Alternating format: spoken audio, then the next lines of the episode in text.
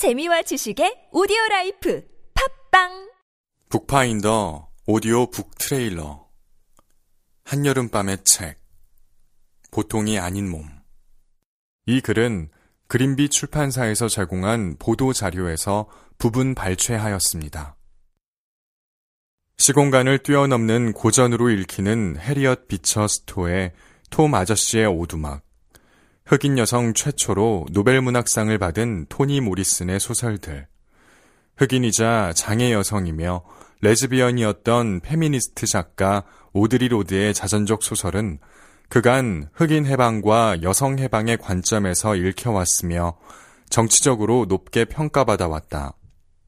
그런데 이러한 작품들을 장애 해방의 관점에서 다시금 읽는다면 어떤 평가를 내려볼 수 있을까? 이들 작품 속에 등장하는 장애 인물들은 어떻게 그려지고 있으며 어떤 역할을 수행하고 있을까? 그린비 장애학 컬렉션의 네 번째 권으로 출간된 보통이 아닌 몸, 미국 문화에서 장애는 어떻게 재현되었는가는 장애학의 관점에서 미국 문화와 문학을 비평하는 독창적이고도 선구적인 시도이다.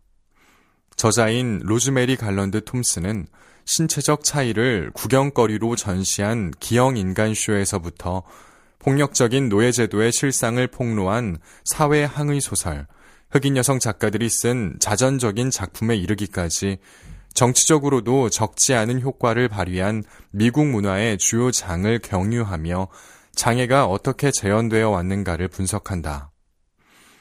그간 문학 작품 내에서 장애를 지닌 인물들은 주변적인 역할을 배정받거나 사회적 억압을 체화한 문학적 수사로서 기능했다.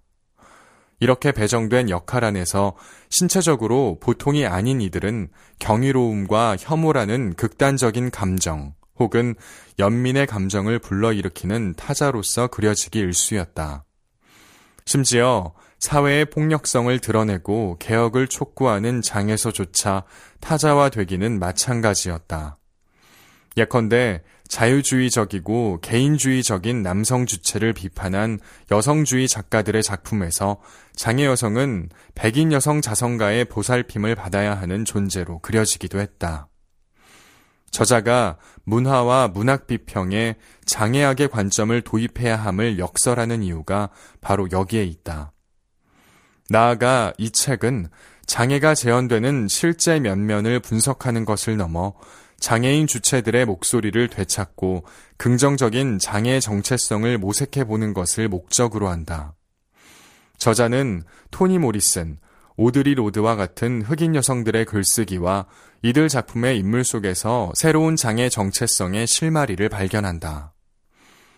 다른 사람들이 그들에게 투사한 환상과 두려움에 저항하면서 그들 스스로 해석하기를 주장하는 흑인 여성 작가들은 그들의 신체적 다름을 적극 수용하고 찬양하는 데까지 나아간다. 이는 장애를 결핍이나 결여가 아니라 보통이 아닌 몸으로 읽어내려는 저자의 목표와 일치한다. 거대 담론이 무너진 틈으로 다양한 입장과 관점에서 문화적 텍스트를 읽어내는 비평적 작업들이 쏟아져 나오고 있다. 하지만 장애인 주체의 관점에서 문화적 현상들을 읽어내는 작업은 턱없이 부족했던 것이 사실이다. 이 책은 우리 시선의 편향성을 일깨워 줄 뿐 아니라 장애학의 관점을 수용하여 문화 비평 담론 자체를 보완해야 함을 역설하는 장애 여성주의자의 비판적 재현이다.